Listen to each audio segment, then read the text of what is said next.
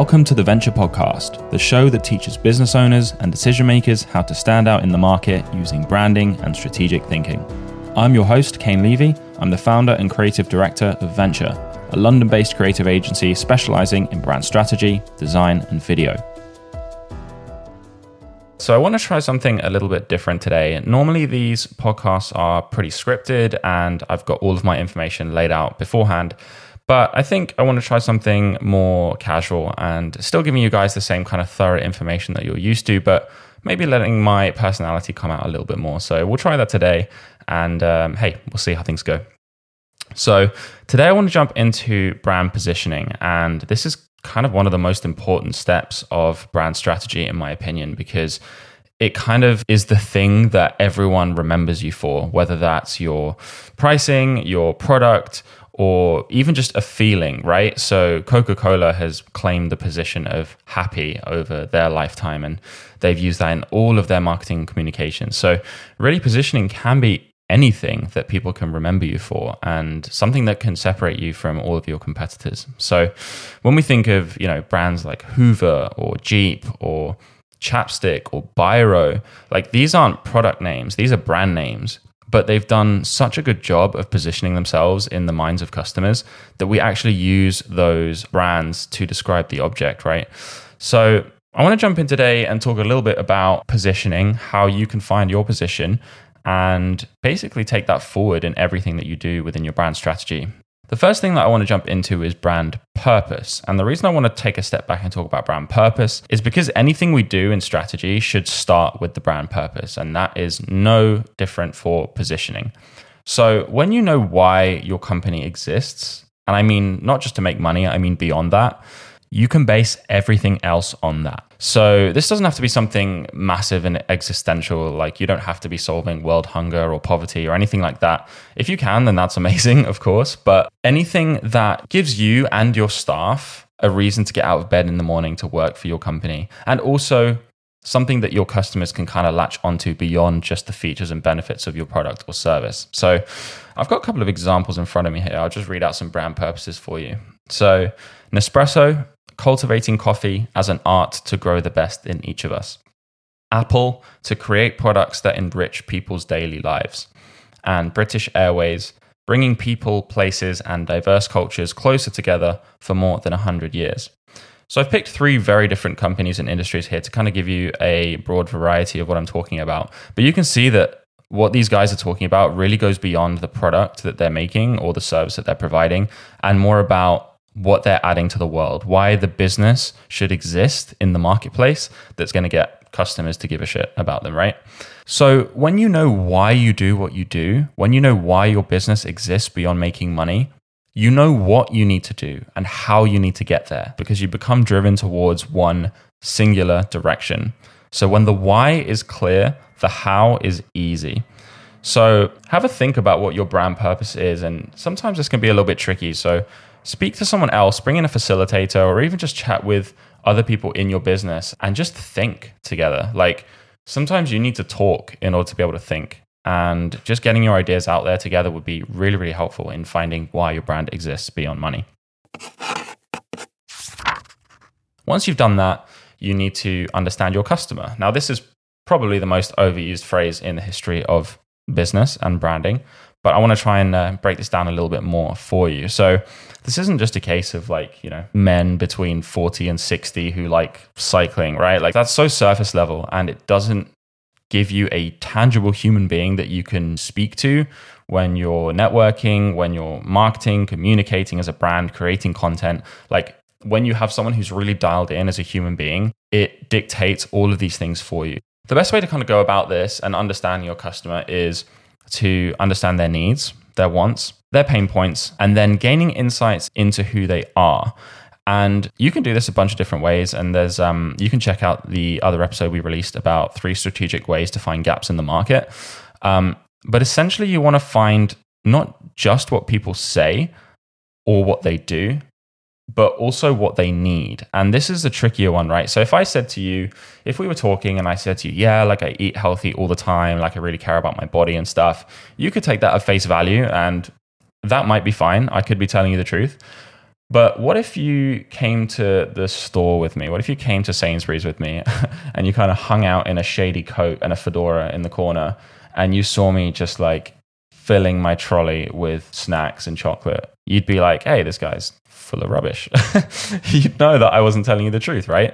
And that's not necessarily that I'm a liar or I'm disingenuous or anything, but people like to put their best foot forward, especially when they're in some sort of formal um, scenario, any kind of interview. So you can't just ask people what they like and what they need and what they're struggling with. You need to actually kind of observe them in their natural environment and figure that out for yourself. It's kind of that old quote from Henry Ford, right? If I'd asked people what they would have wanted, they would have said faster horses. Cars didn't exist. They wouldn't have been like, hey, we need cars. So that's kind of on you to gather those insights and, and read between the lines. When you've done that, you can then create a customer persona, a customer empathy map, and a customer journey map. There's some examples of this on our blog if you want to see kind of what these look like. But essentially, this leaves you with a tangible representation of your customer that can guide everything, not only your brand strategy, but more specifically with your positioning. So you're not making any assumptions as to what they need or, you know, what your competitors are doing. You can really understand their behavior, their thoughts and their feelings to help guide your positioning to fill a gap that's needed in the market. And you want to look at, you know, not just what their needs are, but also what touch points you can engage them with, what, how you can help them. What other brands or influences do they have in their lives that are potential points in their lives that maybe you can engage with them or, or shared values and topics that you can connect with them on? Hey, this is Mitko from Ventur. I hope you're enjoying the episode. If you are, we'd really appreciate if you could leave us a review on Apple Podcasts, and we'll shout you out on the next episode. Back to the show.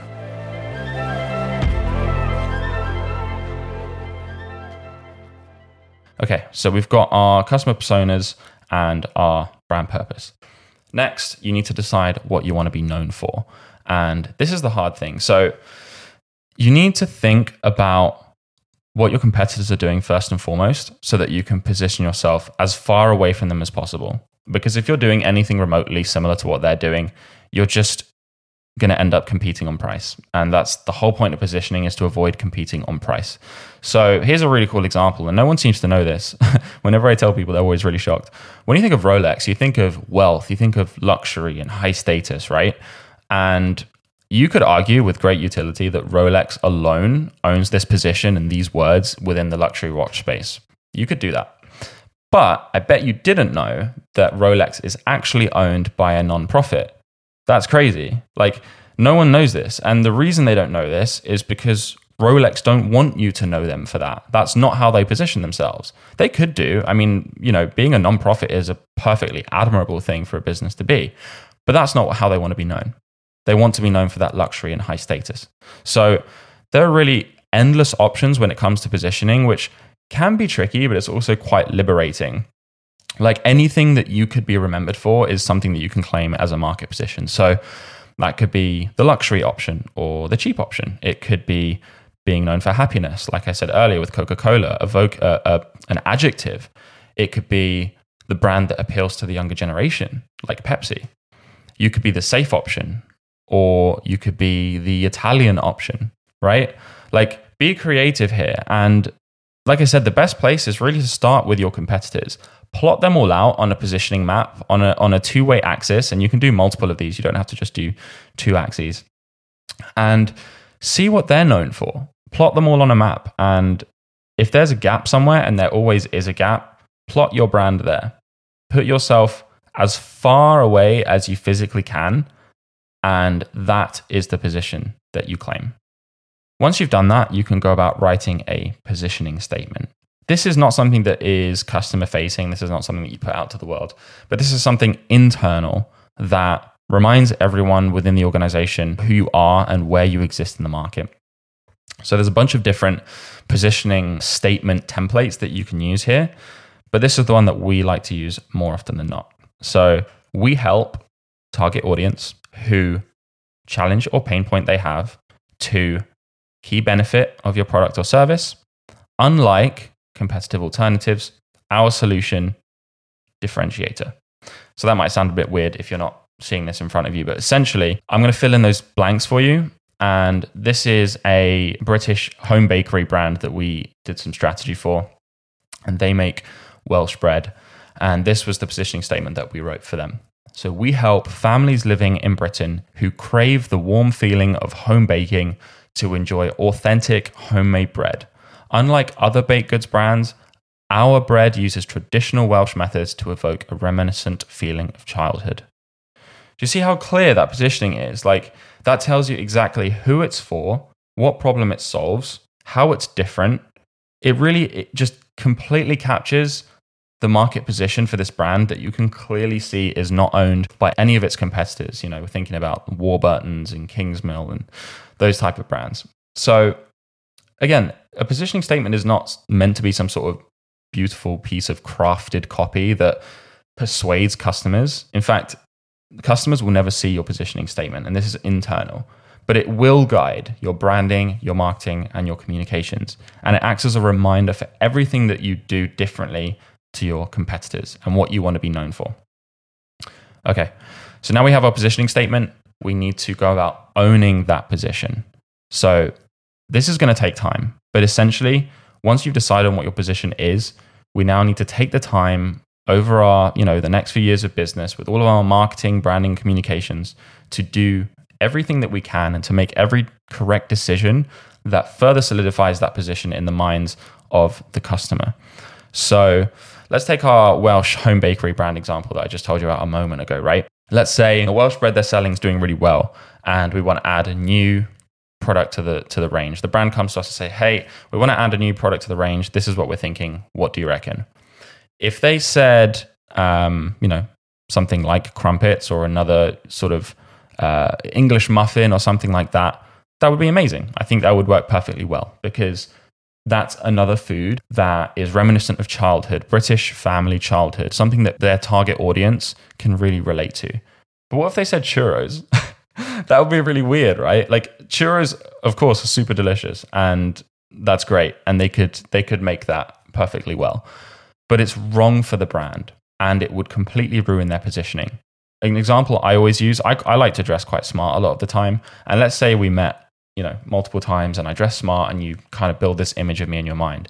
And then one day we go for drinks and I show up wearing like a flowery Hawaiian t-shirt.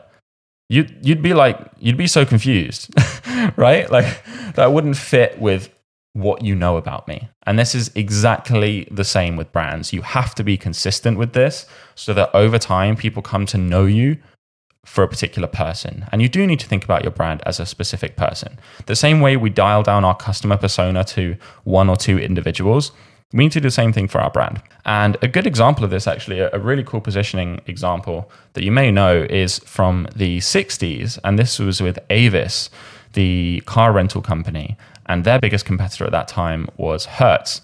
Hertz were number one and Avis were number two. And they knew that they couldn't compete with these guys. Avis thought, hey, what should we do? and they thought, well, we're number two. People know us as number two. Let's own that position and use it to our advantage. So they put out a really, really cool billboard that said, Avis is only number two in renter cars, so we try harder. And I love this because they said, yeah, you know, we are number two. That's what you know us as. But because we're number two, we try harder than, than Hertz because we want to be number one. And we have an incentive to try harder than them. So don't necessarily think about positioning in this kind of corporate, putting our best foot forward approach. You can use your weaknesses as your positioning strategy and you can use it to your advantage really, really cleverly. That's kind of the high level overview of positioning. So we start with the brand purpose. You know, when we know our why, that guides our decision in the business. And that's definitely no stranger for positioning. We understand our customer and we plot them out on a customer persona, an empathy map, and a journey map. Again, check out the blog if you want to see a little bit more about how to do those. We decide what we want to be known for. We decide that position. That could be price, it could be a feeling, it could be a particular feature, whatever it is, as long as it's different from our competitors. We then write that into a positioning statement using the template that I mentioned earlier. Again, that's on the blog. And lastly, we own that position over the coming months and years in our business by making sure that all of our marketing communications is in line with that position. Thanks for tuning in. If you learned something new this episode, subscribe to the show for more tips on helping your business stand out. Leave a review on Apple Podcasts and we'll give you a shout out on the next episode. And if you're hungry for more great resources, or if you'd like to work with us on building your brand, head over to venturagency.com. That's venture without the E.